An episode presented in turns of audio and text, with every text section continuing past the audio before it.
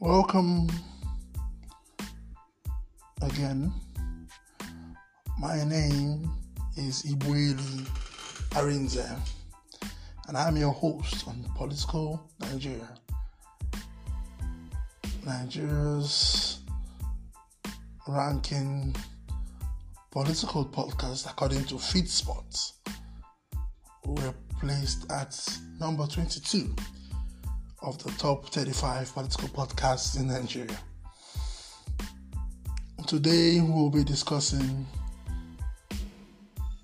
the continuous industrial actions in our university and the way forward for tertiary education in Nigeria. Please sit back and enjoy as we attempt again to fix our nation's politics via political Nigeria. Thank you. Now, welcome back. Like I said before, we'll be discussing the continuous industrial actions in our tertiary educational system. Any Nigerian who has schooled in Nigeria and who has not, even schooled in Nigeria must surely be conversant with the continuous industrial actions in a number of our universities right from time immemorial.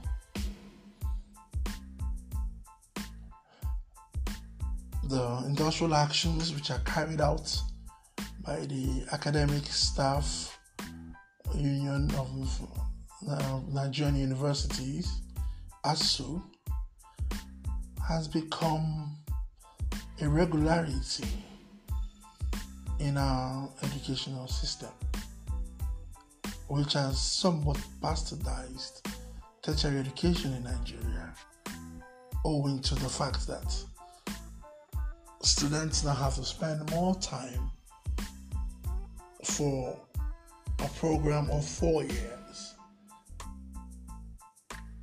And this, uh-huh, aside from costing us the time wasted, has also a number of effects, dangerous effects on our educational system. Are we to blame ASUU for demanding for the upliftment of our tertiary education, increased salaries, better infrastructure, you know, um, um, a basic welfare for Nigerian lecturers as compared with their compatriots in other nations, in other countries, or is also asking for too much. Is also demanding too much. And is also not considering the plight of our students who suffer owing to these incessant strikes.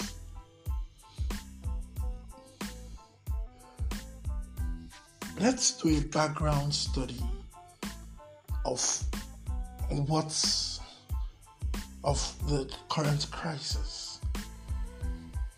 Also, on one hand, I said, look, there was an agreement signed in 2009, and by 2018, 19, sorry, there was a memorandum of action,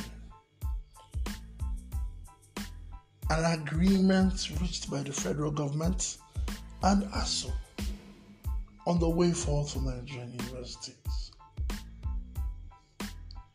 Now, I'm aware that that agreement had the payment of um, certain amounts of money, EAA, I believe.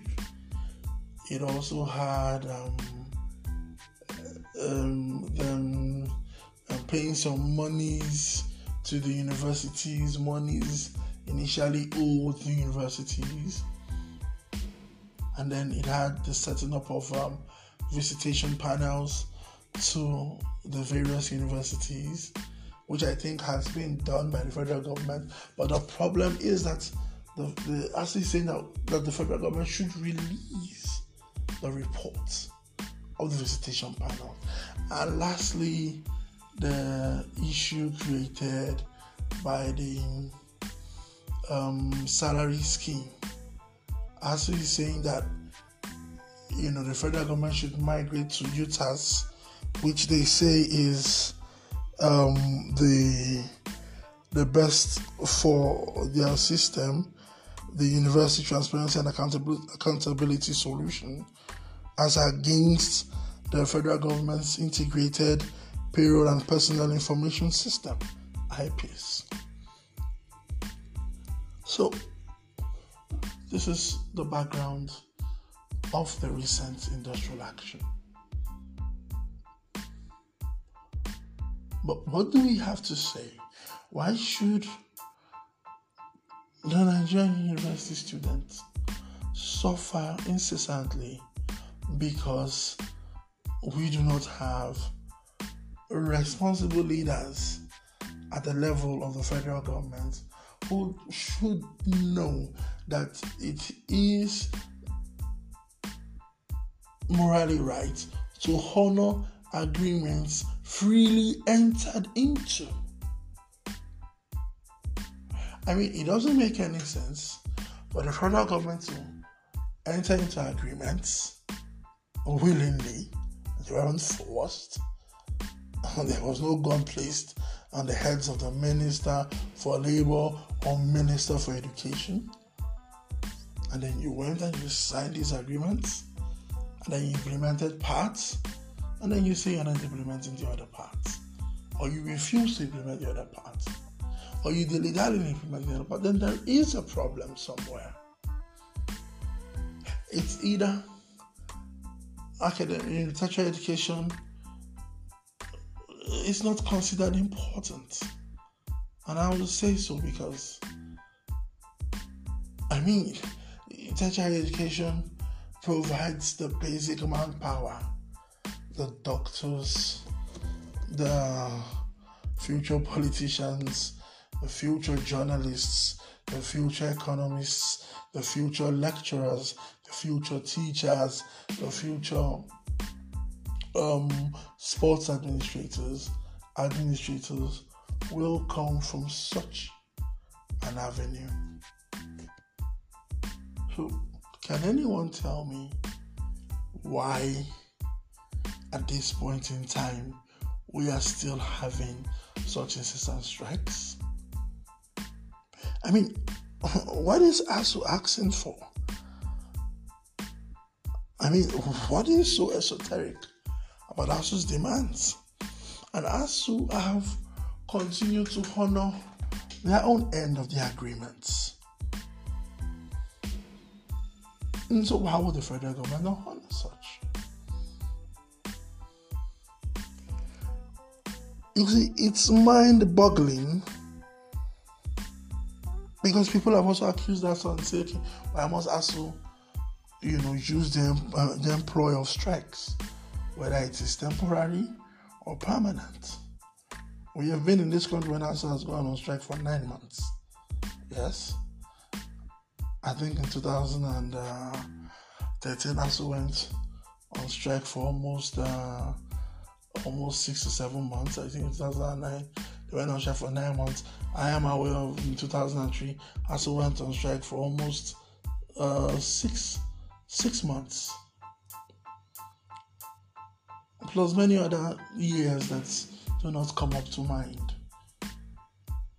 So I mean, can one now blame ASUU? Because it's like ASUU goes into such strikes, they get agreements and they come back and nothing is done. But again, people are saying, look, eh, is strike the only option available to us? Well, I, I think I think people are wrong to question us on that because that's the only language the federal government understands. And let's also note that most of these leaders do not have their children schooling here. So sometimes I do not think they're really bothered about fixing tertiary education. That is why one of the one of the conditions that I wrote sometime for who will be the next president of Nigeria was that the person must be a lover of education. He must be consistent. It must be, I mean, his understanding must be in line with the present trends of education because we even have a situation where the curriculum taught today is not enough to meet the present manpower needs if Nigeria must grow as a nation. Presently, we are at a state where it is said that our graduates are even unemployable. And of course, you don't blame them, particularly when a computer science student cannot even, you know, handle an Android set. How can he when his mates have been taught better software languages and he's just looking at the computer and they're saying, This is computer, this is mouse, this is server, this is uh, monitor. I mean, how are we going to grow? I remember talking to some of my computer friends or classmates in uh, computer education classmates in University of Benin, and I said, "Oh, you guys must be doing Visual Basic, VB.NET." Then these were the, you know, top software um, um, um, um programs. And they looked at me said, "What are you talking about?" And they are still doing COBOL and Fortran. Come on, in 2006, COBOL, Fortran. These are languages that are dead. I can't remember. I, am not sure. I, have some basic ICT knowledge. I'm not sure of any of any programming language that COBOL or, Fort, or Fortran powers these days. But this is the state of the Nigerian uh, university system. I remember the, uh, watching the ASUU president tell Nigerians that look, medical students don't even have cadavers. Whereas in certain countries, cadavers, uh, that is the access to cadavers, are seen as a right in many medical schools and colleges. When you when you have an access to, cadaver, it is a rite of passage as a medical student. And then in Nigeria, you don't have cadavers. So, how is the student going to understand the basic anatomy physically of the human body? And then tomorrow, you want such a person to come out and perform an operation. University system is has has you know does not have sufficient laboratories. Even even classrooms you find out institution. I, I was I was in Azikiwe University the other day. I was in a particular university the other day, and because people were coming to inspect the university, they had to tell some students not to come to class. So the the, the it, it would look like as if the classes the class the students are uh, the classes are enough to contain the students, whereas this is not the situation. So what is the way forward? How do we fix this conundrum of ASUU striking? I believe the first instance is to get a leadership that loves education. You can't give what you don't have. I mean, if if if I am elected as president and my words are here, or I love education, then I will try and see that the needs of the university or the educational system or the university educational system is adequately met. Otherwise, we would continue to go in this circle. Then, secondly, I think there is need to ensure that our university systems are adequately funded. I don't know how that will come, but the Nigerian government says we don't have enough money. But come on, if you cut off the excesses we spend in the presidency and the National Assembly, the waste we see in governance from local to the presidential system, then I think I think we'll be able to fix this mess. Then I also think we should uh, basically. I think I'll buy one of those idea of putting education as not as a, a, a, uh, concurrent um, is it issue, but as a residual issue. Let it be in the purview of states. Let the federal government only cater for the education of maybe federal government colleges, that is, the policies, federal government colleges, and the federal universities. Because I think a lot of policies where the federal government is withholding some of these states. So if the federal government can say, okay, look, education is on the residual list, the federal government will do what it can do here in its basic, um, in where it has its own uh, purview, and the states can run their own um, game. I think this will create enough competition by states, and you'll see some states strive to do more. Then I think we should also look at the concept of university autonomy. I, am scared of university autonomy because I, I know a lot of universities will use that opportunity to raise fees. But but I want the federal government and the state governments to find a way of ensuring that look, students can go to school without tearing themselves apart. I mean, these guys went to school free of charge. So why, why, why stop? You know, these things with these humongous school fees, and then you have a situation where students have to start robbing, or you have a situation where uh, ladies have to start prostituting. I mean, it's a damn shame. So we need to fix these aspects. And then I also think um, the, the, federal government should pay more attention to the infrastructure, or the government should pay more to the infrastructure. I think education. Let's start meeting the educational prescriptions by UNESCO.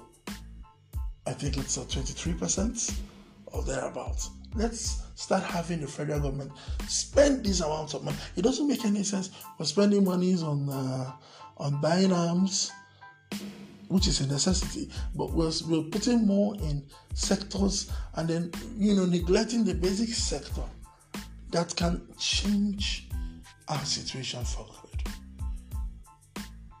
And then finally, I think the federal government should strive to implement the 2009 agreement and the 2019 Memorandum of Action. I think these are the suggestions. I mean, we can't continue to allow our educational system to suffer, our tertiary educational system to suffer. No reasonable Nigerian will agree with such a situation. And yes, I understand that the level of corruption in universities too are much higher. of people who challenge you and say, look, you're defending us, but you didn't have corruption. Fine, but there's also corruption in the executive. There's corruption in the legislative arm of government. There's corruption in the judiciary. There's corruption even in the private sectors. There's corruption in the police, in the army. Do we stop the funding of these areas? No, we don't. So why should we now maltreat the educational system, the child education system? If there's corruption, then fight it. Tertiary education is indeed on the brink. The federal government should do the needful before it becomes too late. And on these notes, I want to thank you for listening. This is your host, Ibueli Arinze, and this is Political Nigeria, Nigeria's top political podcast. Thank you for listening, and God bless you.